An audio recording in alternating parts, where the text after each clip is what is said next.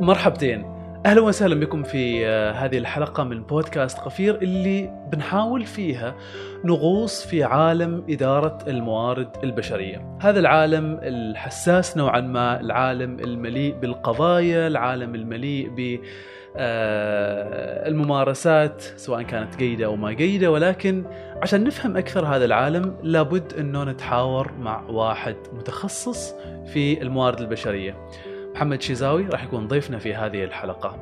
نذكركم بالاشتراك في البودكاست حتى تصلكم الحلقات أولا بأول. أنا سالم بشير وهذا بودكاست قفير. أهلا وسهلا آه، محمد شيزاوي. حياك الله في بودكاست قفير. نورتنا وشرفتنا. أهلا فيك آه، سالم ومشكور على الاستضافة وفرصة سعيدة إن أكون معكم اليوم. آه يعني هذه المرة أنا اللي بسأله أنت اللي تجاوب. يعني عكس المقابلات اللي عادة تسويها آه، فراح تنطرح عليك الاسئله الصعبة. تحمل. أنا يمكن يعني أقدر إني أرجعها عليك كأسئلة. لكن هو شعور مختلف إنك تكون في الطرف الثاني. آه، لأنه يعني عادة تعودنا وتمارسنا إن نكون في الوجهه المقابله اللي هي تطرح الأسئلة. آه، ولكن أهم شيء إنك تخلي الشخص اللي في الطرف الثاني يكون مرتاح بحيث إنه هو يطلع أفضل اللي اللي عنده يعني. ما تحاتي أنت أمورك طيبة وإحنا هنا عشان نتعلم منك. لكن لورنس بوسيدي آه هو كاتب أمريكي ورئيس تنفيذي لمجموعة من الشركات يقول بأنه آه أنا مدرك بأنه أهم ما نفعله اليوم هو توظيف الناس وتطويرهم. آه الناس هم أهم الاستراتيجيات. إيش رأيك أنت؟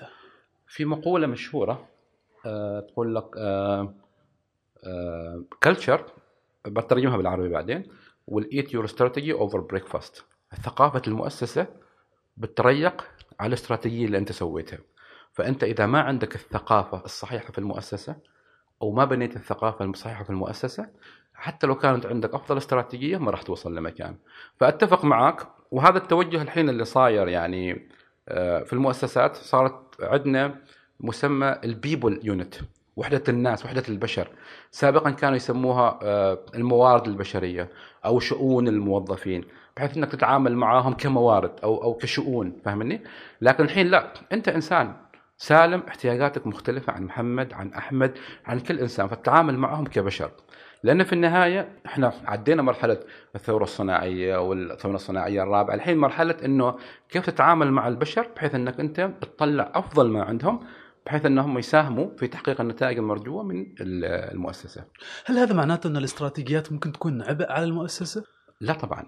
الاستراتيجية هي شيء أساسي تبدأ من رؤية المؤسسة، رساله المؤسسة، آه، اهدافها الاستراتيجية، مبادئها اللي هي أنت من خلالها تكون ثقافة المؤسسة. فأنا إذا ما كان عندي استراتيجية، أنا ما أعرف وين رايح. يعني أنا دائما أضرب الشباب مثال أقول لهم انت وأنا راكب سيارتي أنا ما أعرف هل أنا تو رايح مسقط رايح الخابورة رايح صحم رايح دبي. إذا أنا ما أعرف وين رايح أكيد إنه ما في طريقة إن أنا أقيس المكان اللي أنا راح أوصل له. مم. فالاستراتيجية أنت تعرف تحدد الوجهة اللي أنت بغى توصلها وبعدها من خلالها الاستراتيجية إنك أنت توضع آه شو نسميها business plan أو خطة عمل وتمشي تحقيق هذا الأهداف. وطبعا في حاجة اسمها آه، إدارة الأداء بحيث إن أنا أشوف هل فعلا أنا متجه بالطريقة الصحيحة ولا لا. دائما أضرب مثال بالسيارة.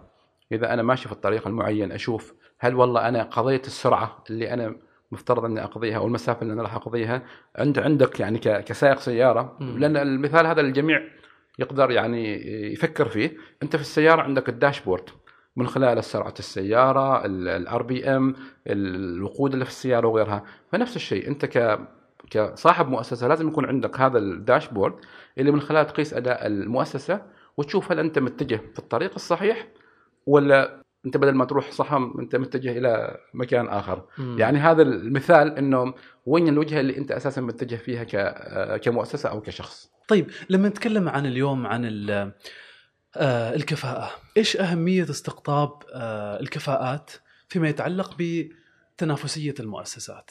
ممتاز ممتاز جدا. طبعا في حرب على الكفاءات. لأن أنا كمؤسسة كل ما قدرت إني أنا أستقطب هذه الكفاءات معناته أدائي أنا كمؤسسة راح يكون أفضل. لأن اليوم أنا يمكن أشتري أفضل كاميرا أو أشتري أفضل آه، يعني أي أي أي مشين معين أو أو جهاز معين. لكن أنا محتاج في النهاية الإنسان اللي هو راح يشغل لي هذا الكاميرا. يعني أنا محمد الشيزاوي لو قبضتني آه، ما سوني لو قبضتني كانون ما أعرف أنا ما أعرف الكاميرات دي كام دي مارك 2 ولا إيش الماركات اللي تكلموا فيها. وجيت أصور فيها تصويري مستحيل إنه يطلع ممتاز بنفس الشخص اللي هو كفاءة في التصوير. مم. فمعناتها أنا لو حتى كانت عندي أفضل كاميرا أو أو ماكينة أو جهاز ما راح أقدر أوصل لنفس ال- ال- المنتج اللي راح يجيب لي إياه الشخص اللي هو عنده الكفاءة. والعكس لو جينا أنا وهذا الشخص وجا هو وعنده كاميرا مثلا أقل كفاءة واستخدمها يمكن الصورة اللي راح يطلع فيها بتكون أفضل ب 100 مرة بالصورة اللي إحنا راح نصور فيها. أتمنى الفكرة يعني آه، واضحة. ولكن استقطاب الكفاءات يعني حول إيش تدور؟ يعني لما تقول إنه استقطاب الكفاءات صار حرب. آه طيب آه أنا بحاول يعني آه ممكن نعدلها بعدين لأن أنا ما أعرف اللغة العربية وش بنطقها. لأن إحنا نقول recruit the attitude وظف ال- السلوك. وظف الكفاءات أو أو أخلاقيات أو العمل الأخلاقيات يمكن تكون. يعني هي الفكرة أنا بقولها وبعدين بنشوف كيف. يعني بالنسبة لما نتكلم عن الحرب على الكفاءات إحنا نقول باللغة الإنجليزية recruit attitude فأنا مهم بالنسبة لي إن الشخص هل هو عنده القابلية للتعلم؟ هل هو عنده الذكاء العاطفي؟ هل هو عنده ال- العمل من ضمن الفريق؟ اليوم يمكن أنا أحصل عشر مهندسين على سبيل المثال كلهم آه، من الناحية الفنية ممتازين. إيش اللي يفرقهم بينهم؟ السلوك. لأنه يمكن الشخص ألف عنده السلوك إنه هو عنده حب العمل عنده مثلا مهارات ال- التواصل آه، العمل من ضمن الفريق فهذا الشخص أنا عندي في المؤسسة راح يتطور بشكل أسرع من الشخص اللي ما عنده هذه المهارات مم. طبعا ما أقول لك إنه ما ممكن الإنسان يتطور يعني الجميع ممكن إنه يتطور لكن الشخص اللي عنده هذا السلوك هو اللي راح يسهل على نفسه وعلى المؤسسة مسألة إنه هو آه، يتطور في ال- في ال- في المستوى الوظيفي لطيف إيش أهمية وجود ال- الوصف الوظيفي في مسألة ال- الأداء؟ طيب أمس كنا في آه، يعني نوع من اختلاف وجهات النظر لأن أنا من المؤمنين إنه الوصف الوظيفي مهم. مهم إن أنا كإنسان أعرف إنه والله أنا وظيفتي آه، محاسب من ضمن مسؤولياتي دفع الفواتير آه، أسوي التقارير الشهرية وغيرها. بس هذا ما معناته إن أنا آه، أضع هذا الإنسان في قالب محدد قالب الوصف الوظيفي فقط. لأن معناته إن أنا بهذه الطريقة أنا وقفت التطور اللي هذا الشخص ممكن إنه يواجهه. لأنه لما أبدأ أعطيه مسؤوليات إضافية واللي هي من ضمن يعني اختصاصاته أو صميم عمله ما تبتعد بشكل كبير. لكنها ما موجودة في الوصف الوظيفي. ما موجودة في الوصف الوظيفي لكنها من ضمن إطار العمل. يعني أنا ما بجي المحاسب زين وبقول له والله أنت روح اليوم اشتغل في مثلا في موارد بشرية مجال بعيد عن مجالك. لكن مم. يمكن أجي أقول أطلب منه مثلا تقارير إضافية أو يمكن مثلا أطلب منه إنه هو آه، يروح يقابل لي مثلا بعض ال- ال- الزبائن اللي عندهم مشاكل. من من ضمن الإطار قريب من الإطار أنا بديت أبني فيه مهارات إضافية اللي هي يمكن تظهر لي إنه هو عنده مهارات قيادية. يمكن عنده مهارات مثلا حل المشاكل وغيرها من المهارات. فبالتالي أنا أعطيت هذا الإنسان الفرصة انه هو يتطور بالتالي لما تكون في فرصة لوظيفة أعلى هو بيكون جاهز فيها لكن إذا حصرت أنا في هذاك الوصف الوظيفي أربع خمس ست سبع ثمان سنوات إيش الحاصل النهاية المحصلة تكون انه هو نفس الشخص اشتغل عشر سنوات لكن خبرته سنة أو متكررة. سنتين. مم. فهنا يعني عشان كذا كنت يعني أنا أختلف مع الشخص اللي كان يحاورني أقول لا لا أنا مستحيل أضع هذا الإنسان في قالب أنا أريد أنه يتطور أريد أعطيه آه، مجال إنه هو يتوسع أكثر بحيث إنه لما تكون في فرصة يكون جاهز. أنا أظلمه إذا أخليه في نفس المجال وإنه هو ما يتطور. مم. أنا أعتقد يعني أنت أنت تشير إلى بدرجة كبيرة إلى المؤسسات الصغيره مثلا اللي هي عدد الموظفين فيها قليل لذلك كل موظف راح يكون في عنده مهام متعددة ويمكن حتى اختصاصات متعددة. كيف تعامل مؤسسة صغيرة مع مسألة الوصف الوظيفي في هذه الحالة؟ حلو. الحين ممكن أنا شوية يعني بطلع عن السؤال بس برجع له. أنت أعطيك أنا سيناريوهين يعني مختلفين. السيناريو الأول أنا دخلت محل محل عطور وقفت آه، الشخص اللي هو موجود في في المحل هذه كشركة يعني كمؤسسة صغيرة. آه، دخلت معه السلام عليكم وعليكم السلام. هل عندكم العطر الفلاني؟ والله موجود هناك في الرف. روح شوفه. أنا كشخص يعني ما حسيت إني أنا مرحب فيه في في في المحل هذا. فقمت يعني وطلعت خلاص. رحت محل ثاني دخلت على الشخص السلام عليكم. عليكم السلام. رحب بطريقة مناسبة. وكذا. قلت له أدور عن العطر الفلاني. قال لي ما موجود. لكن في عندنا كذا وفي عندنا كذا وفي عندنا كذا. فهو يعني أعطاني خيارات أخرى اللي خلتني أنا أطلع من في النهاية من هذا المحل مشتري الفرق بين الشخص هذا والشخص الثاني إن الشخص الأول ما تم تدريبه وتأهيله بحيث إنه هو يفهم انه هو عمله هنا كمسؤول مبيعات أو مسوق المبيعات. فبالتالي يتعامل مع الزبون كمسوق أو أو أو يعني يحاول يعرض عليه بحيث إنه يكسب هذا الزبون. بينما الشخص الثاني تم تدريبه تم تدريبه فبالتالي كسبني أنا كزبون. هنا الفرق يعني إنه كموظف يفترض انه يكون عندك أنت وصف وظيفي وبالتالي تعرف مسؤولياتك. وإذا كان عندك نقص في مهارة معينة يوفر لك التدريب بحيث أنك أنت تكون قادر على تأدية هذه المهارة. لأن ما كل الناس يعني عندهم سهولة في إن أنا أحاول اقنعك يعني أنا بطبيعتي إنه والله أنت أكيد تبغى تشتري أهلا وسهلا ما تريد تشتري مشكلتك يا أخي. ما. مشكلتي أنا. لكن لما أنت تعلمني لا يعني محمد ترى هذه مهارة أنت لازم تتعلمها. ولما يجيك الشخص لازم تسوي واحد واثنين وثلاثة وأربعة وراح تنجح في النهاية ولما بيبدأ هو يتدرب عليها ويمارسها ويكسب زبون زبونين ثلاثة اللي بيصير إيش؟ إنه بيحس بنوع من الثقة بنفسه ويشوف إنه في فائده فبيبدأ يت- يتدرب ويتطور على مهارات ثانية اللي هي راح ترجع بالفائدة على الشخص نفسه وعلى المؤسسة في النهاية. طبعا خذينا مثال بشيء جدا بسيط اللي هو المحل فما بالك في مؤسسة مثلا ابداعيه آه، مثلكم أنتم يعني كشباب تسويقكم كيف توصلوا الأفكار للشركات اللي ممكن تشتغلوا معاها أو الخدمات اللي تقدموها.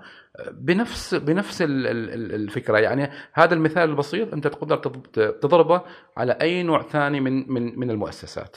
لكن في المؤسسات الصغيره تحديدا هناك مهام متعددة صحيح. هناك تخصصات متعددة. صحيح. يعني يمكن الشخص اللي آه ماسك المالية هو. نفسه اللي يعني يعد القهوة لما يجي ضيوف على سبيل المثال يعني فكيف تضبط عملية الوصف الوظيفي في هذه الحالة؟ حلو. أه، إحنا طبعا من ضمن ال- ال- الأشياء الأعمال اللي قمنا فيها قمنا بعمل دورة أه، اللي هي أساسيات الموارد البشرية لمؤسسات الصغيرة والمتوسطة. وتكلمنا فيها عن يعني في في عندك حاجة اسمها الدورة ال- أو دورة حياة الموظف. تبدأ من التوظيف وتنتهي بالتقاعد حلو؟ طبعا ما شرط إن كل موظف راح يمر في هذه المراحل كلها لكن أنت كمؤسسة لازم تكون عندك خطة واضحة لكل موظف. لكن في المقابل أنا كمؤسسة صغيرة ومتوسطة ما لازم يكون عندي كل شيء. يعني أنا كمؤسسة صغيرة متوسطة ما لازم ترى يكون عندي آه، هيكل تنظيمي نفس الشركات الكبرى ووصف وظيفي بنفس الطريقة ونظام تقييم الأداء بنفس الطريقة. لا أنت تطبق مبادئ اللين. اللي هو تقليل الهدر في المؤسسة. يعني المثال اللي انت ضربته أنا كمؤسسة ما لازم إني أروح أوظف قهوجي يقدم قهوة حل الزبائن لأن هذا بيجي بتكلفته. وبالتالي معناته أنا الربح اللي عندي اللي هو يعني صغير على قد المؤسسة بيروح في أشياء غير أساسية. فهنا لما تيجي أنت تعمل الوصف الوظيفي أو تحدد المهام الرئيسية ممكن تدرجها كلها. ممكن تدرج هذه المهام الرئيسية وهذا الشخص يعني في مسميات انكم ممكن تعطيه بحيث إنه هو ما يكون اختصاصي في شيء محدد. يمكن مثلا على سبيل المثال يمكن يكون اختصاصي آه، الشؤون الإدارية والمالية وموجود في كثير من الشركات أو المؤسسات الصغيره اللي هو يعني بتاع كله اللي ماسك ال HR واللي هو تحصل ال PR أو يروح يسجل ال- المأذونيات وهو اللي يدفع الرواتب هو اللي يدفع ال- الفواتير. بس على حجم المؤسسة ممتاز. لكن لازم أنت كصاحب مؤسسة يكون عندك خطة للمستقبل. لأن بكرة مؤسستك لما تكبر هذا النظام ما بيمشي. فأنت تكون عارف إن هذا الوضع مناسب لليوم. لكن بكرة الوقت الحاضر. الوقت الحاضر. لكن بكرة إذا زادوا عندي الزبائن إذا زادوا عندي الدخل المؤسسة إذا زادت عندي المشاريع أنا ما بقدر. فأنا يكون عندي خطة لليوم وخطة لبكرة وخطة للمستقبل. وكيف ان أنا راح أطور هذه الأشخاص بحيث ان هم مستقبلا؟ إذا الحمد لله الله وفقني ومؤسستي كبرت أنا أقدر أخليهم يتخصصوا في التخصصات اللي راح تساعدني أو تساعدهم هم نفس الشيء في نموهم في المؤسسة. هذا الموظف نفسه من المسؤول عن تطويره مهنيا؟ ممتاز. هل هو بنفسه ولا المؤسسة؟ أنا في عندي مقولة أحاول أنشرها في كل مكان. أقول إنه تطويري مسؤوليتي. بالإنجليزي نقولها my development my responsibility طبعا أنا أقول لك إنه المؤسسة واجب عليها والحين قانون العمل الجديد نص هذا الشيء. إنه يكون عندها نظام تدريب ونظام تطوير وهذه الأمور كلها. وطبعا ممكن أنا يعني أشرح لك ساعات طويلة كيف إنه تعمل نظام التدريب والتطوير والنظريات وهذه ممكن يعني أشرح لك إياها أو حتى في وقت لاحق. لكن نفس الشيء أنا أعطي جزء كبير من المسؤولية على الشخص نفسه. لأن في بعض الأحيان أنت يعني سبحان الله وأنا اشتغلت مع كثير من الشباب في موضوع البرنامج الكوتشنج والتوجيه إن المؤسسة اللي فيها ما فيها اهتمام. فإذا أنت ما اهتميت بنفسك ترى من الخسران؟ خسران أنت. أنا أنا أنا محمد أنا خسران. إذا أنا ما طورت نفسي وما اهتميت بنفسي. أنا لازم أخلي في عين اعتبار في عين الاعتبار إنه عشان أطور نفسي في ثلاث أشياء أساسية لازم أنظر لها. إيش هي أول حاجة ما يقارب 70% من التعلم على رأس العمل. يعني أنا إذا بغى أكون مثال السهل لما تعلمنا سياقة لو جاك المعلم مع السياقة وجلس دخل لك كتاب زين وجلس يقرأ على رأسك ترى يوم تحصل كذا لما بتلف يمين لف السكان يمين ولف يسار ولما تبى تقدم دوس على مثلا البريك. ما بتتعلم أنت باللي بتتعلمه كله من كلامه ما يتعدى ال 10% أنت ما تعلمت السواقة أو القيادة إلا لما سقت ف 70% من التعلم هو رأس العمل على رأس العمل. فأنت لازم تمارس هذا الشيء على أساس إنك أنت تتطور 70% 20% من التعلم اللي هو ما يطلق عليه التعلم الذاتي. التعلم الذاتي يجيب بطرق مختلفة. قرأت كتاب هذا هذا تعلم ذاتي. شفت فيديو في اليوتيوب هذا تعلم ذاتي. جلست آه، حضرت جلسة توجيه كوتشنج هذا تعلم ذاتي. هذا هذا يعطيك 20% لأنه الأشخاص اللي بتجلس معاهم راح يوجهوك بطريقة ما بس أنت بنفسك بديت تتعلم وتطبق هذه المهارات. 10% وهذا ترى الناس اللي دائما معتقدين العكس. 10% هو من برامج تدريبية. البرامج التدريبية تعطيك فقط 10% الناس معتقدة إنه والله إذا أنا ما حضرت الدوره تراني ما بتعلم. أنا أقول لك أعطيتك مثال وهي قيادة السيارة. وأقدر أعطيك أمثلة على أي شيء ثاني. البرنامج التدريبي بيعطيك 10% من من من المعرفة اللي أنت يفترض بعدين. تروح تطبقها فبالتالي مستوى المهارة اللي عندك راح يرتفع. فهمت لا؟ فهذه يعني منظورها آه، كثير ناس تشوف له بطريقة يعني خاطئة. تقول والله يا محمد ترهم ما يعطون دورات تدريبية. أقول له ما مشكلة. هل يعطوك مشاريع؟ يقول لي لا أقول له أطلب مشاريع. إذا الشركة تقول لك انه ما عندها ميزانية تدربك أقول له ما مشكلة. أطلب مشاريع ونفذ المشاريع. هي اللي بتعطيك 70% هي اللي بتعطيك 70% إذا أنت مثلا في خلينا نقول مثلا في ال IT ودخلت في مشروع مثلا تطبيق system آه، معين أنت اشتغلت على المشروع هذا اللي بتعطيك ال 70% وبعدين بعد ما اشتغلت وتحصلت ال 70% ترى المؤسسة بشكل أو أو أو آخر راح تعطيك الدورات لأنك أنت خلاص صرت متمكن فبالتالي أنت صرت تقدم قيمة مضافة في المؤسسة اللي هي ما تقدر تستغني عنها وتريد كأن استثمرت فيك وتريد تنمي هذه القيمة المضافة. بس هل هذا الشيء ينطبق على كل الوظائف؟ يعني مثلا المثال اللي ذكرته قبل شوية مسألة المبيعات وكذا. هذا ما في شيء ما تقدر تتعلمه وانت يعني أو أو شخص يعني فقط آه، هو رجل مبيعات. هو محتاج آه، تدريب محتاج تأهيل. طبعا الحين الحين التدريب والتأهيل يعني أنت ممكن تبدأ من ال 70% يمكن تبدأ من 10% مم. يعني أنا 10% بتحطني على الطريق الصحيح أنا فهمت إنه آه، النظرية الفلانية أنا طبعا ما متخصص في ال marketing لكن لو هنا عندنا حد متخصص بيقول لك والله عشان تسوق أنت لازم تعمل كذا وتعمل كذا فبتعطيك النظريات مم. فأنت خلاص عرفتها لكن لما تبدأ تنفذ راح تكتسب المهارة. في مقطع فيديو جميل أنا شفته لأحمد الشقيري. زين جابوا بنتين. جابوا البنت الأولى وقالوا لها نبغى تسوي لنا موهيتو. حلو؟ وجلس يقرا على راسه وبتجيب الليمون وبتجيب إيش اسمه هذا؟ المنيون اللي هو يعطيك النكهة. وبتجيب الثلج وبتسوي كذا وبتحط الخلاط وكذا وكذا وكذا. وشرح لها العملية كامل. بينما البنت الثانية اللي جابها عملوا معاها هو وياه اشتغلوا مع بعض عصروا الليمونة وحطوا في الخلاط وكذا وعملوا مع بعض. بعد ما خلص جاء البنت الأولى قال لها يلا سوي العصير. جلست تبكي ما عرفت تسوي. ما عرفت لانها هي سمعت نظري شا يعني سمعت الكلام بس ما في تنفيذ هي ما نفذت بشكل عملي.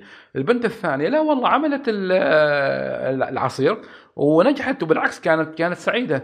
فهذا هذا مثال عملي. يعني يعني إحنا شفناه على على أرض الواقع وهذا يعطيك الفرق الكبير بين إن الواحد اللي هو يقول لك أنا بحضر دورات وخبرته مجرد دورات وبين الشخص اللي هو خبرته على شيء عملي هو قام قام فيه بيده. يعني هو تعلم فيه ومارسه وما راح ينساه. في في مثل مشهور يعني أو أو أو حكم مشهور اللي هو علمني كيف أصطاد. آه، أو أعطيني سمكه راح. أنا ما أتذكر طبعا كامل علمني كيف. أصطاد لا تعطيني سمك. آه، بالضبط بالضبط. وه- وهذا يعني ينطبق ترى في نفس ال في نفس ال ال الكلام اللي إحنا قاعدين نتكلم فيه يعني الحين. لطيف. طيب في سوق العمل اليوم أيهما يعني أفضل؟ أوكي. هل الشخص متعدد المهارات ولا الشخص اللي ركز على اختصاص واحد وطور نفسه في آه، يعني من خلال الخبرة والتدريب وغيره؟ آه، يعتمد. في بدايه آه، ال- ال- في بداية المسار المهني يمكن تعدد المهارات يعطيك أفضلية إنك تقدر تقدم في أكثر من مكان. يعني مثلا آه، مهندس ميكانيكي درست هندسة ميكانيكية آه، تعرف إن فيها تخصصات كثيرة. في عندك والله مثلا صيانة في عندك حتى الصيانة نفسها في عندك أنواع من الصيانة في عندك والله مثلا ال ال مثلا rotating equipment static equipment في أشياء كثيرة. لما تكون متعدد المهارات أنت تعطيك إنه والله أنا أقدر أقدم على أكثر من فرصة. خاصة انه في تنافس السوق يعني المعروض أقل من آه، المطلوب فتعطيك مهارات. لكن كل ما أنت بعدين طورت في مستواك الوظيفي أنت تبى تتخصص. لأن لأن التخصصية هي اللي راح تعطيك أفضلية. لأنك أنت بعدين بتروح بتكون متميز في شيء معين اللي هي راح ترفع قيمتك أنت في السوق. توصل لمرحلة أنت لازم تتخذ قرار. هل أنا آه، كسالم اليوم أنا أشوف نفسي قائد ولا أنا أشوف نفسي خبير؟ أنت لازم تقرر هذا القرار. إذا أنا أشوف نفسي خبير فمعناته أنا مثلا راح أطور نفسي في المجال الهندسي البحت وراح أسعى فيه ان أنا أكون خبير مثلا في المجال الميكانيكي الموضوع اللي أنا راح أشتغل فيه. إذا شفت نفسي أنا كقائد معناته أنا أحب أتعامل مع الناس أنا أحب أحل المشكلات أحب أتواصل أحب في في أشياء كثيرة تميزني كقائد معناته أبدأ أشتغل على نفسي في المهارات القيادية. وهنا تحدد أنت كيف راح تطور نفسك وهي المراحل اللي أنت بتسعى لها. طبعا بتوفيق من رب العالمين وعلى الفرص اللي راح تكون موجودة في السوق. بس أنت لازم يكون عندك هذا النوع من التخطيط وتطوير نفسك. لأن ما تخلي يعني نظرك على اليوم فقط أنت لا أنت خلي نظرك اليوم وبعد خمس سنوات. السؤال اللي اللي ما يحبوه. أين ترى نفسك بعد خمس سنوات؟ لا. هذا السؤال ترى الهدف منه إيش؟ هل أنت إنسان عندك آه، طموح؟ هل أنت إنسان عندك تخطيط؟ هل أنت عندك خطة أنت عارف وين باغي تكون في المستقبل ولا لا؟ الأغلبية اليوم يعني يقول لي آه، محمد على الوضع السوق على الوضع الحالي أنا أبغى وظيفة. وكلنا يعني نتعاطف يعني مع هذا الإنسان مع البقية مع ال- مع ال- مع الأغلبية ان أنا أبغى وظيفة. من أحصل وظيفة؟ اسألني بعدين. يصير خير. يصير خير. من من أحط رجولي وأعرف أنا وين رايح يصير خير. أنا إن شاء الله بحط خطه خمسية وبحط كل حاجة. بس إن اليوم ما واضح بالنسبة لي الطريق فأنت لما تكون خلاص بديت أنت في مسارك الوظيفي وبديت تخطط تبدأ عاد تشوف هل أنا وين بكون؟ هل أنا بكون فني. هل أنا بكون خبير؟ هل أنا بكون قائد؟ آه، آه، نوعية الوظائف اللي أنا أبغى أشتغل فيها تبدأ عاد مثل ما يقولوا يعني آه، تتخصص أكثر وتكون في مجال أنت أكثر ممكن تبدع فيه. ومجال آه، آه، يعني تكون أنت مرتاح فيه نفسيا بحيث أنك أنت تقدر تعطي أكثر آه، وأكثر. إلى أي درجة له علاقه هذا الموضوع بال- بالمؤسسة والمسؤول فيها؟ رجعنا مرة ثانية. الثقافه ثقافة المؤسسة. في مؤسسة فيها ثقافة آه، تشجع على التطوير آه، تشجع على التعلم آه، تشجع على روح الفريق وفي مؤسسة يعني مؤسسات خلينا أقول لك نتكلم بعيد مثلا عن خارج عمان نتكلم لك مثلا في دول مثلا أمريكا وغيرها في عندك مؤسسات اللي هي سوق المال. هذه مؤسسات من أعلى الرواتب ومن أعلى البونسات في في ال- في العالم. لكن بيئة العمل فيها ترى جدا سيئة لأنها يعني تنافسية بشكل بحت. بشكل يعني ما تتصوره. آه، لكن في المقابل العائد منها مادي. فأنت آه، آه، تشوف يعني هي هي يعني مقايضة بين إيش أنت تريد؟ هل أنت تريد تشتغل في الشركة معروفة؟ الشباب يعني يعرفوهم في السوق، الشركة الفلانية اللي هي متعبة وتنافسية وكذا. وفي المقابل ال- ال- العائد المادي منها كبير. ولا لا أنا أفضل أني أشتغل في شركة يعني متوسطة نوعا ما العائد المادي منها لكن توفر واحد اثنين ثلاثة. فهذا نوع من يعني ال- ال- ال- المقايضة اللي آه، الشخص يشوفها لما يكون خلاص هو موجود في السوق وعنده هذا القدرة. أنت قبل ما تدخل السوق أنت ما عندك يعني خيارات. لكن بعد ما دخلت وبعد ما صارت عندك الخبرة اصبح عندك نظرة يبدأ عندك هذا الشيء. لكن قبل ابدأ ابدأ بأي مكان. يعني أي مكان تحصله يعني راح يساعدك ابدأ فيه. وبعدين بعد ما تحصل خبرة وتكونها تبدأ عاد تنظر حل ال- ال- ال- الخيارات الثانية. طيب محمد أنت الآن متخصص في الموارد البشرية. لو خيرتك ما. بين موظف ملتزم بساعات العمل ملتزم بأداء مهامه وموظف آخر موظف مبتكر مبدع لكن ما يحب يلتزم بساعات العمل يحب يداوم آه، يعني من البيت ما بين الاثنين أيهما أفضل؟ حلو. آه هذا يعني سؤال آه جدا جميل لأن هذا اختلاف بين آه يعني جيلين مختلفات. في عندك جيل طبعا كل جيل حاله تعريف الجيل إكس وجيل زد وجيل ال- ال- الألفية وغيرها ما بدخل في هالتفاصيل لكن كل جيل له طريقة معينة في ال- في التعامل. فما معناته الشخص اللي هو ما يحب إنه يلتزم بساعات عمل معينة أو إنه مثلا يبي يشتغل من البيت إن هذا شخص سيء. بالعكس لأنك أنت في المقابل قلت إن هذا الشخص ملتزم. فهي يعني ممكن إنك أنت كمؤسسة وهذا اللي بدأت تشتغل عليه المؤسسات اليوم إنه والله آه، ليش ما يكون عندنا مثلا يوم أو يومين عمل من المنزل؟ آه، الحين أغلبية المؤسسات الحمد لله حتى في الحكومة صار عندك المرونة في ساعات العمل. فأنت ما لازم تجي الساعة 7 تحب تنام؟ نام. تعال الساعة 9 ما عندك مشكلة. فأنت نفس الشيء كمؤسسة بديت يعني آه، تخلق آه، بيئة العمل اللي هي تتناسب مع ال- الأجيال المختلفة اللي أنت عندك في في ال- في المؤسسة. آه، النقطة الثانية اللي ممكن نذكرها لحظة قبل ما تروح النقطه الثانية مسألة المرونة ويومين يعني من البيت يعني نظريا هذا الشيء جيد. إلى أي درجة على أرض الواقع هو يعني يعني يعطي أداء أفضل لل حلو اللي هو هذا النقطة الثانية آه زين عقب أنا استبقتك أيوة. يعني آه النقطة الثانية ذكرتني بشيء بخبرك بعدين. النقطة الثانية آه يعتمد على طبيعة العمل. يعني افترض إنه والله أنا طبيعة عملي آه خدمة العملاء. ما ممكن أشتغل من البيت يعني أنا لازم أكون موجود على رأس. عملي. لكن في المقابل لما أنت تعطيني يعني آه، مرونة فبالتالي إنه أنا ما أداوم من سبعة لثنتين مثلا ممكن أداوم من تسعة لأربعة. في المقابل أنا كمؤسسه تكون مسؤوليتي إنه يكون في حد موجود سبعة إلى ثنتين وفي حد بعدين موجود مثلا من سبعة إلى أربعة. زين يعني. مثلا بحيث يغطي هذا هذا الوقت. فأنت الحين أعطيتني أنا اريحيه كموظف وأعطيت ميزة للزبون ان ساعات عملي امتدت. فأنت لازم تشوف عليهم دائما من ناحية ال ال إحنا نسميها ال win to win situation يعني إنه يكون في فائدة للطرفين. فممكن تطبقها آه، في بعض الوظائف اللي هي مثلا وظيفة لا أنا ممكن أشتغل آه، أخلص تقرير معين أو إني أسوي حاجة معينة في البيت. أنا محتاج آه، هدوء محتاج راحة ممكن أسويها في البيت. بعض المؤسسات الحين صارت لك لا إنه والله أنا المكتب اللي بستأجره ما بستأجر حل 100% من الموظفين أنا بستأجر حل 50% وبشتغل على نظام العمل من البيت. فأنا وفرت وفرت إيجار مم. في المقابل فهي صارت وين وين سيتويشن صار في فائدة للموظف وفائده لي أنا كمؤسسة. فأنت لازم تكون عندك هذا اللي هي العقلية المرنة بحيث إنك أنت تشوف الحلول ال- الوسط بين الطرفين وتشتغل عليها. هنا بحيث إنك أنت تقدر تحقق يعني تطلعات الموظفين تقدر آه، تكسب الكفاءات هذا اللي أنت تبغاها آه، وفي نفس الوقت أنت ما ضريت بالبزنس بالعكس يعني أنت استفدت كمؤ- كمؤسسة لطيف يعني أنت سؤالك يعني حديثك عن عن بيئة العمل وال 50% من الموظفين وكذا يقودنا لحديث آخر اللي هو تصميم بيئة العمل. آه يعني إيش هي إيش هي أهم المبادئ في مسألة تكوين بيئة عمل سليمة وصحية للموظفين؟ تمام. سمعت عن حاجة اسمها ال ال آه، القيمة المضافة للموظف. مبدأ القيمة المضافة للموظف أو يسمى بالإنجليزي EVP employee value proposition كمؤسسة لازم تعرف الموظف أو أو أو ال الموظفين اللي أنت معك في المؤسسة إيش هي القيمة المضافة اللي هم ينظروا لها. طبعا بغض النظر عن موضوع الراتب هذا شيء يعني ما في حد يشتغل آه، ببلاش. في قيم مضافة الموظف ينظر لها. يعني مثلا بعض الموظفين مهم بالنسبة له إنه هو يخدم هدف معين. يعني لازم تكون في عنده رؤية واضحه للمؤسسة.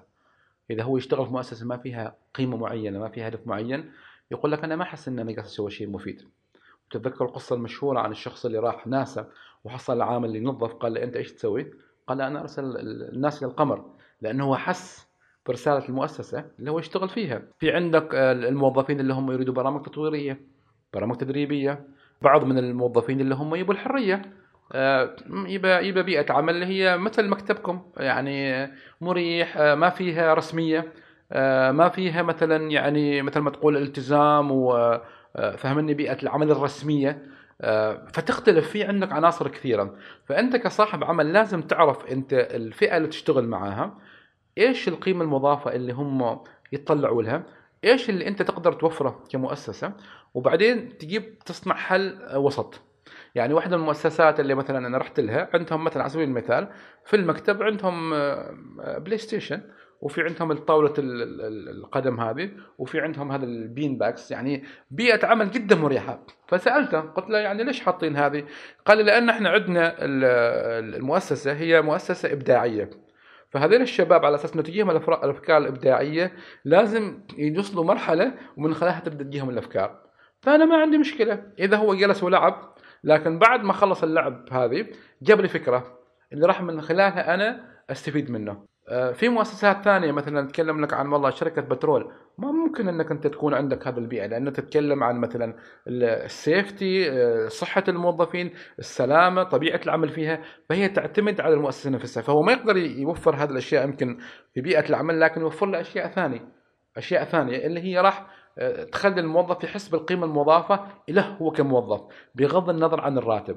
ففي أشياء كثيرة يعني ممكن أعطيك أمثلة كثيرة مثل الحوافز للموظفين هات هات هات هات نريد نريد نريد نعرف أمثلة. يعني مثلا على سبيل المثال بعض المؤسسات تجيب لك مثلا إنه والله عندنا إحنا والله الموظف الشهر آه، اللي هي مثلا لأني أنا كمؤسسة أريد ان أصنع آه، نوعا نوع من آه، ثقافة الأداء إنه والله الموظف اللي هو راح يكون أداء أعلى راح اكرمه فهذا تكون فيه موظف الشهر أو أو إنه يكون في مثلا تكريم لهذا الموظف فتصنع نوع من ال ال ال يعني المبادرة بين الموظفين. حتى في أفلام صارت عن موضوع مثلا employee of the month وكذا.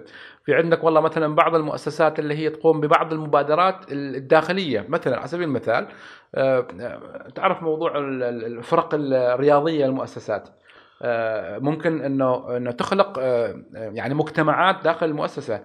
في والله شباب يلعبوا مثلا آه، كورة مع بعض. في شباب والله ياسسوا لك نادي club club Toastmaster على سبيل المثال. في والله عندك نادي قراءة في المؤسسة. وهذه يعني تخلي الشخص إنه هو تراني أنا هذا الشخص أشوفه وأجلس معه وأقابله وأشتغل معه أكثر مما أشوف أهلي.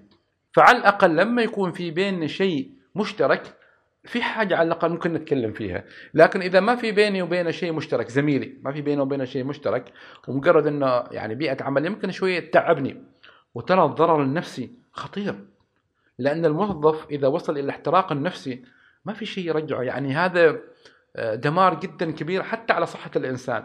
فأنت يمكن تستثمر في هذا الأشياء اللي هي يعني آه، بناء الفريق والمبادرات الإضافية اللي هي تعطي الموظف المرونة النفسية اللي هو محتاجينها فبالتالي هو يستمر معك آه، في أداء ويستمر معك في آه، في العمل وتكون نفسيته يعني هو جاي العمل بنفسية مرتاحة. لأن صح ان أنا أروح اشتغل بس ترى بحصل سالم وبسولف معه عن المباراة.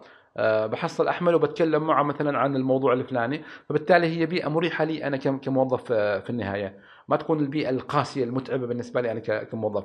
لأن في النهاية مثل ما تكرمنا في البداية هي آه، نتكلم عن البشر عن الناس. بيبول ما نتكلم عن موارد. إحنا ما نعاملهم كموارد. إحنا نعاملهم كبشر. ونريد منهم انهم يكونوا في بيئة عمل مرتاحين فبالتالي يقدروا يؤدوا أو يقدموا أفضل ما لديهم يعني كموظفين. لطيف. على طاري موظفين بعض المؤسسات الكبيرة بدأت تنتهج نهج اللي هو التخلي عن الموظفين والاتجاه إلى ال freelance. إلى أي درجة ال freelance مجدي بالنسبة للمؤسسات سواء كبيرة ولا صغيرة. أنا خبرتك آه، قبل ما نبدأ اللقاء أنه في بعض الوظائف آه، نكلم الشباب ونقول لهم وظيفة الفلانية يقول لك كم الراتب تقول لك كذا يقول لك ما أريد لأن ال freelance بالنسبة له مجدي أكثر. لأن اليوم الشباب الجيل الجديد خاصة آه، أصبح عنده نوع من التفكير إنه هو ما يحب يرتبط بوظيفة معينة في وقت معين في زمان معين. هو عنده خاصة الشباب اللي عنده مهارة آه، متميز في شيء معين هو يقدر إنه يسوي لك العمل اللي أنت تريده آه، يحصل العائد المادي المجدي بالنسبة له هو وينتقل إلى مشروع ثاني. آه، فهنا آه، نرجع على نفس الموضوع. إذا كان ال ال ال freelance هذا راح يعطي الطرفين الفائدة المرجوة آه، بالعكس يعني أعتقد إنه مجدي بشكل كبير. لأن في أحيانا أنت عندك بعض الأعمال اللي هي يعني ما تعطيني عمل full time job يعني عمل ساعات كاملة. فأنا كمؤسسة ما مجدي بالنسبة لي وأنت كشخص ما مجدي بالنسبة لك لأنك أنت ممكن في هذيك ساعات العمل أنت ممكن تشتغل في أربع خمس شركات بالنسبة لك. يعني نتكلم مثلا على سبيل المثال آه، خلينا ناخذ لك الشخص اللي هو مثلا آه، مصمم على سبيل المثال. يمكن هو يمسك عقود مع خمس شركات في نفس الوقت. ترى الشركة إذا مثلا بغي مصمم يشتغلها مثلا على السوشيال ميديا آه، بينزلوا تغريدة أو تغريدتين في الأسبوع. يمكن هي الشركة مثلا تشتغل على business to business ما يشتغلوا business to customer فوجودهم في ال في, ال في السوشيال ميديا ما كبير. فمعناته إن التصاميم اللي يحتاجوها يمكن مرة مرتين في الأسبوع على سبيل المثال. يمكن حتى أقل. فما بيكون عنده العمل اللي هو طول الوقت فهو المقابل إنه متعاقد مع شركات ثانية فهو ماديا الشخص مستفيد وأنا كشركة مكتفي بالعمل اللي يقوم فيه آه، وننتظر القانون ينظم موضوع الفريلانسر يعني قريبا إن شاء الله وأعتقد إن هذا راح ينعش السوق بشكل كبير سواء عندنا في عمان وحتى خارج البلد يعني ممكن الشباب العمانيين آه، يستفيدوا من هذا الشكل بشكل جدا يعني كبير آه، بإذن الله. لطيف. اليوم العالم يتجه إلى الذكاء الاصطناعي. إلى أي درجة وظائفنا محمية؟ وظائفكم أنتم الابداعيه محمية وارتاح وطمن يعني. آه، لأنه الذكاء الاصطناعي أعتقد إنه صعب يوصل لمرحلة الكرياتيفيتي اللي عندكم أنتم في في في هذا المجال. الذكاء الاصطناعي آه، راح يأخذ الوظائف اللي هي ممكن نقول عنها آه، أعمال متكررة وما متطلبة تفكير. هنا ممكن ياخذ هذه الوظائف. بس دائما أنا أقول حد الشباب إنه آه، الذكاء الاصطناعي راح يأخذ وظائف لكن في المقابل راح يصنع أضعاف الوظائف. يعني لما اتكلم اليوم على سبيل المثال إنه والله أنا ممكن أعمل نوع من الأتمتة في المصنع فبدل ما يكون عندي العامل هو اللي مثلا على سبيل المثال نأخذ مثلا على سبيل المثال السيارات. العامل اللي يركب والله باب السيارة اللي يركب مثلا الزجاج وكل هذا. ممكن يكون عندنا الأتمتة اللي هي المشين اللي تركب لي الأجهزة كلها. مم. في المقابل أنت رفعت نوعية الوظيفة. فبدل ما صار عندك الميكانيكي اللي هو يشتغل هذا صار عندك المبرمج اللي يبرمج المشين اللي تصنع آه، السيارة. صار عندك فن الصيانة اللي يصين الروبوت. فصار عندك نوعية الوظائف أعلى وبالتالي تعطيك يعني ترفع المستوى المعيشي هي راح التكنولوجيا راح تقتل بعض الوظائف اللي هي يعني خلينا نقول لك مستواها أقل لكن راح تصنع وظائف مستواها أعلى فبالتالي لازم إحنا ننظر على هذا الموضوع بشكل جدا آه، إيجابي ما نشوفه بشكل سلبي. إيش هي الممارسات اللي ممكن من خلالها آه، يستفاد من الذكاء الاصطناعي في مسألة إدارة الموارد البشرية؟ تمام. آه، أنا اكلمك أنا عن نفسي البرامج الذكاء الاصطناعي البرنامج المشهور ChatGPT آه، مفتوح عندي على الصفحة ما ابدا ابدا. صار مساعد الشخصي. صار يوفر لي يمكن ما يقارب آه، بقول لك 20 أو 30% من وقتي. لأنه أحيانا كثيرة في الموارد البشرية أحيانا أنا مثلا ابى أرسل لك رسالة ولكن ابى أصيغها بطريقة ما أوصل لك هذه الرسالة بحيث إنه يفهم المقصود منها. من دون أحيانا تعرف خاصة في الموارد البشرية ترى كل كلمة ممكن تفهم بشكل خطأ. مم. فمثلا ChatGPT يساعدني في صياغة الرسائل. أنا اعطيه والله أنا الرسالة الفلانية راجع لي إياها لغويا. آه كذا كذا. آه طيب آه أنا يعني أدردش معه. لكن ممكن كيف ممكن تفهم هذه الرسائل يقول لي والله ممكن تفهم كذا كذا كذا. طيب بعدل فيها كذا. إيش رأيك؟ فأتحاور معاه كأنه مساعد الشخصي. ويوصلني مثلا أقدر أطلع مثلا برسالة بطريقة معينة.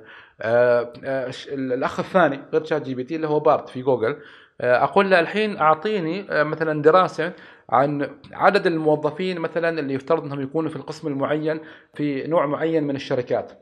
فيوفر لي هذه البيانات. بدل ما أني أنا أدخل جوجل وأدخل أبحث في مواقع الشركات وأعمل الدراسة هذه مم. يعطيني آه، دراسة جاهزة. فيوفر لي أنا حتى يعني أقول للشباب عندنا في في في العمل إنه استخدموا ChatGPT. يا جماعة الخير آه، أنت مثلا تبى تعمل آه، دراسة معينة تبى تعمل مثلا تحليل معين استخدموا الذكاء الاصطناعي. أنت في النهاية أنت يعني تتحمل مسؤولية الشيء اللي راح تطلعه لكن هو راح يسهل لك إياه. يعني لا تأخذ لي copy paste اللي أعطاك إياه وتقول لي هذا عملي. لأن هذا ما عملك. أنت اعطيه البيانات اعطيه ال- الشيء اللي أنت تريده خذ منه المعطي ال- أنت اعطيه المعطيات خذ منه يعني ال- البيانات وحللها وقدمها بلغتك أنت. يستفيد منه لكن لا. تخليه هو يعني آه، ي- يعمل لك كل العمل وأنت في النهاية أنت ما استفدت ولا طلعت ولا حطيت بصمتك أنت في هذا العمل. استفيد منه لكن لا تخليه يلغي هويتك أنت في العمل في النهاية. لطيف لطيف. يعني يعني لا تستخدمه على أنه هو كل شيء. مستحيل. لازم تكون إس مستحيل. إسهاماتك موجودة مستحيل. يعني المحتوى هو محتواك أنت. أنا اليوم ممكن أدخل على ChatGPT وأقول له أعطيني آه، 500 تغريدة عن الموارد البشرية وبيعطيني. وممكن أعملها copy paste وأحطها في حسابي في تويتر. بس هذا ما محتواي أنا. هذا محتوى أشخاص ثانيين. لكن ممكن أدخل وأقول له إنه يا ChatGPT أنا والله اليوم أبغى أتكلم عن ثقافة العمل. وأنا أعتقد إن ثقافة العمل هي يجب أن تبنى على واحد اثنين ثلاثة أربعة. ومؤجل ومن أجل أن تكون عندنا مؤسسات صحية لازم نسوي واحد اثنين ثلاثة أربعة. راجع لي إياها لغويا وصف لي إياها في thread بيسوي لي إياه. محتوى محتواي أنا هو ساعدني صح لي لغويا. فكرة فكرتي. الفكرة فكرتي. ما ما ألغاني أنا كشخص. لكن أنا أروح أقول له يا وكثير منتشر في إنستغرام كيف تستغل ال ChatGPT لعمل محتوى؟ هذا ما محتواك أنت. في النهاية يعني أنت ما الشخص اللي أنت يعني آه، تفتخر بالمحتوى اللي أنت صنعته. وهذا المحتوى أساسا متكرر 500 ألف مرة. يمكن. بيضرب ترند مرة مرتين. بس في النهاية أنت كصانع محتوى تراك ما توصل مكان. لأنه ما هو المحتوى الأصلي اللي أنت راح تصنعه واللي راح يكون متميز عن بقية خلينا نقول المحتويات اللي يقدموها الاشخاص الثانيين يعني. أم، بيئة العمل السامة مم. الاحتراق الوظيفي من بين أهم القضايا والمشكلات اللي يعني موجودة في مسألة الموارد البشرية. صح. إيش دور إدارة الموارد البشرية في الحد من هذه الإشكاليات؟ طبعا إدارة الموارد البشرية عملها محكوم بسياسة الموارد البشرية للمؤسسه عندك قانون العمل عندك سياسة الموارد البشرية. وهي يعني آه، آه، دورها انها تنظم العلاقة بين الموظف وبين المسؤول. آه، عندك طبعا أشياء كثيرة موضوع مثلا حضور انصراف أشياء أساسية. عندك مواضيع ثانية اللي هي استراتيجية بشكل أكبر موضوع التدريب التطوير موضوع مثلا صناعة بيئة العمل. فهذه كلها بتعطيك أنت يعني دور الموارد البشرية إن هي تصنع لك بيئة العمل اللي مطلوبة في المؤسسة. لكن حتى لو أنت صنعت هذا بيئة العمل أحيانا يكون عندك في بعض الممارسات اللي هي في بعض الأقسام اللي يا إنك أنت مثلا ما تقدر تتدخل فيها أو إنه ما توصلك أنت مثلا كموارد كموارد بشرية. آه، وهي اللي نوعا ما يعني أتكلم معك بصراحة صعب إنك تتعامل معها لأن هي تكون ما واضحة أنت بالنسبة لك ولا أنت عندك حتى الصلاحية إنك تتعامل معها وكيف إنك آه، يعني آه، تعالجها. ممكن تتكلم تشتغل على البيئة تشتغل على المبادرات تشتغل على آه، انه يكون في تعامل شفاف وعادل مع مع الجميع. هذه الأشياء كلها كنت كلها ممكن تتعامل معها. لكن هل راح تلغيها 100% أنا أقول لك يعني صعب. بتظل موجودة. فهنا عادي يظل يعني يجي الدور على الموظف نفسه. إذا وجد نفسه في هذا النوع من البيئة وحاول إنه هو يصالح يتأقلم آه، آه، شغل ذكاءه العاطفي. آه، شاف إن الوضع ما مناسب أنا دائما أقول للشباب أنت لست شجرة تحرك. لا توصل نفسك يعني ما ساوي عليك.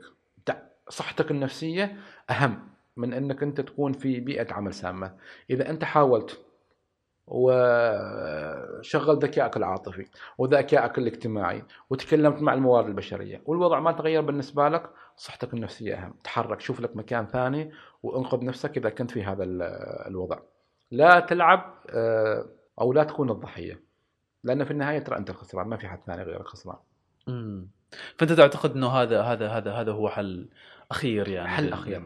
يعني المشكلة إنه أحيانا بعض الأشخاص اللي يستسلم ويتأثر يبقى في نفس المكان يكون يعني محبط. ليش؟ يا فلان خلاص ترى صار كذا وبيئة العمل كذا وحاربوني وبقيت في مكاني. بس أنت شخص متميز أنت ممكن تكون في مكان أفضل. لا خلاص هذا هو الوضع وأم أم وأنا جالس هنا. أنا دائما نصيحتي لا لا تبقى تحرك. يعني إذا أنت شخص مميز وتؤمن إنك أنت شخص مميز معناتك إنك أنت مطلوب في السوق. طور نفسك طور مهاراتك ابحث لك عن فرصة أفضل.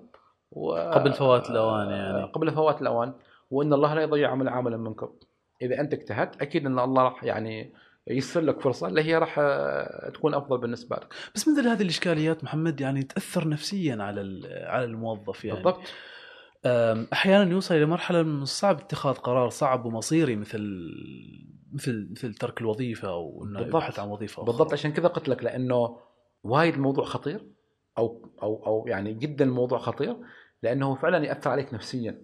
تحصل شخص يعني مح- محبط مهموم آه، حتى علاقته مع زملائه متأثر فيها لأنه في بيئة عمل غير صحية. فلا توصل نفسك لهذه المرحلة. لا توصل نفسك لأنه إذا كان الوضع جدا كذا يعني سلبي ومحبط طبعا أنت تشوف المؤشرات من البداية. حاربوك مرة حاربوك مرتين صارت كذا مرتين. أنت معناته في المكان الخطأ. لا تقول إن أنا بصارع. لأن يعني بتوصل لمرحلة إنه بتتعب أنت بتتعب. أنت تبي تكون في بيئة عمل اللي هي تساعدك إنه موفرين لك يعني بيئة. العمل المناسبه عشان تتألق. فاذا إذا حل اخير مثل ما قلنا إذا أنت جربت كل الطرق وتكلمت أنا ذكرت أكثر من مرة ذكائك العاطفي اشتغل على ذكائك العاطفي اشتغل على ذكائك الاجتماعي. ما قدرت ابحث لك عن مكان آخر. هذا هو الحل الأخير بالنسبة لي. لكن لا تبقى في نفس المكان. طيب نرجع لأدوار آه، إدارة ال- إدارة الموارد البشرية. كيف ممكن آه، لإدارة الموارد البشرية أنها تكون شريك استراتيجي في المؤسسة؟ الحين كأنك تقرأ أفكاري لأن أنت تتكلم وأنا في رأسي أقول إنه الموارد البشرية هي شريك استراتيجي. يعني على سبيل المثال لما أنا اليوم أجي مثلا على سبيل المثال في قسم أنا بناخذ على سبيل المثال قسم مثلا المالية. وأنا آه، أجي كمسؤول في قسم المالية وأريد أبحث عن آه، مدير مالي على سبيل المثال. أنا يفترض دوري كموارد بشرية إني أنا أكون شريك مع الرئيس ال- القسم المالي هذا إن إحنا مع بعض نبحث عن أفضل شخص ممكن إنه هو يعني آه، يحل في هذه الوظيفة. نتشارك. ما أكون أنا لا والله أنا الموارد البشرية وأنا أشوف إن هذا مثلا ما يصلح أو أعرقل.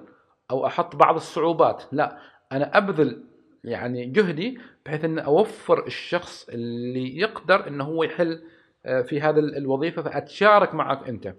أنا لما يكون عندك أنت تحديات في مثلا آه، ضعف أداء في بعض الموظفين أنا أتشارك معك بحيث أن أنا أوفر لك الحلول التدريبية أو التوجيه أو أو أو غيرها من الحلول بحيث أن هذا الشخص إحنا نقدر نحسن من أدائه. لما يكون عندك والله موظف متميز كيف اني أنا أتشارك معك بحيث انه آه، يعني أنا آه، آه، أقدم الكلمة الطيبة اللي راح تخلي هذا الشخص يمكن يعني يحصل على ترقية أو يحصل على مثلا على مكافأة. مم. أتشارك معك.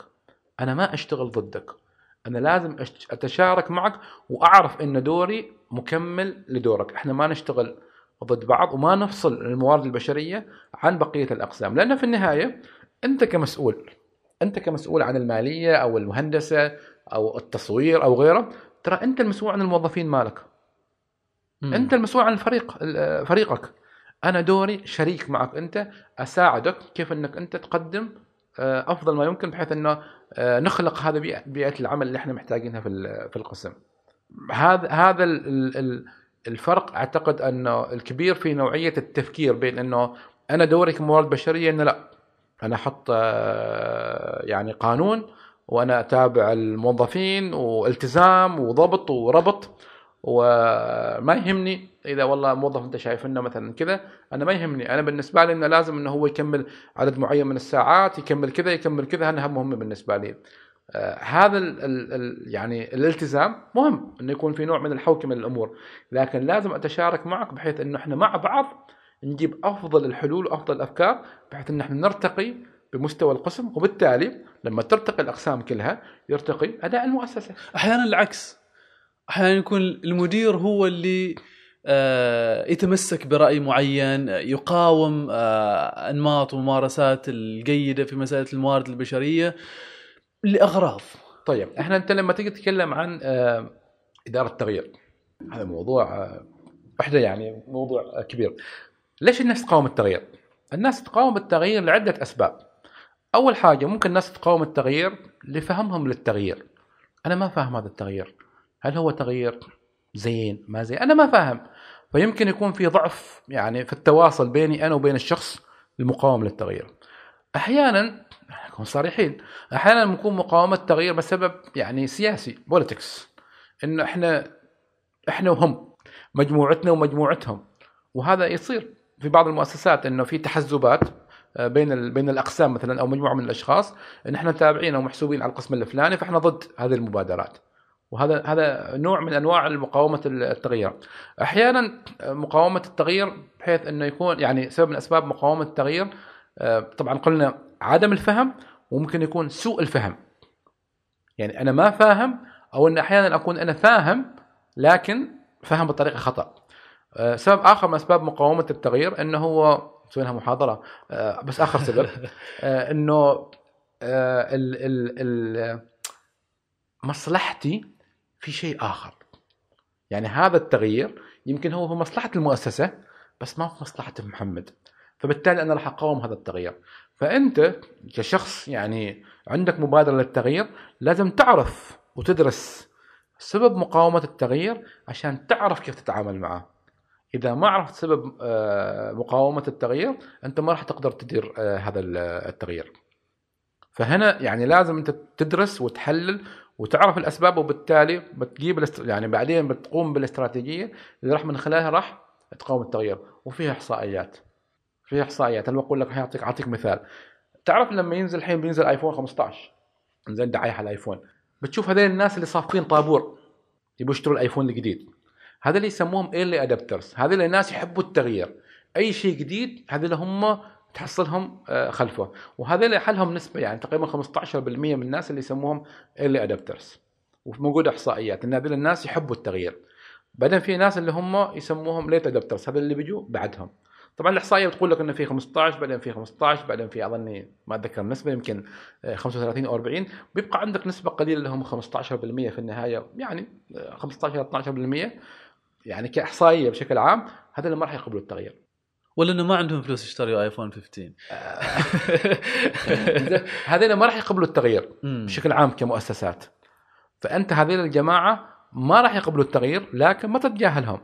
لأنه يمكن هذا الشخص اللي ما يقبل التغيير يروح بعدين يقنع لك شخص أنت هو already قبل التغيير هو already معك في الفكرة اللي أنت بغى تطبقها ويعكس لك تفكيره. لأنه هو يبث لك نوع من الروح السلبية. فلازم تتعامل معهم بطريقة بحيث إنهم ما يأثروا على الآخرين فيعني موضوع إدارة التغيير هذا موضوع آه، وحدة يعني عالم آه، ويحتاج له يعني آه، مثل ما أقول لك يعني دراسة للوضع المؤسسه وكيف التعامل معه ولازم يؤخذ بعين الاعتبار في أي مبادرة تغييريه اللي أنت تبي تقوم فيها كمؤسسة. إيش انطباعك محمد عن البيئات اللي تسمي نفسها family أو يعني جو أسري أو جو عائلي؟ طيب طبعا هذه وجهة نظري الشخصية آه، أنا نوعا ما أتحفظ على هذا المسمى لأن في النهاية انت مؤسسة.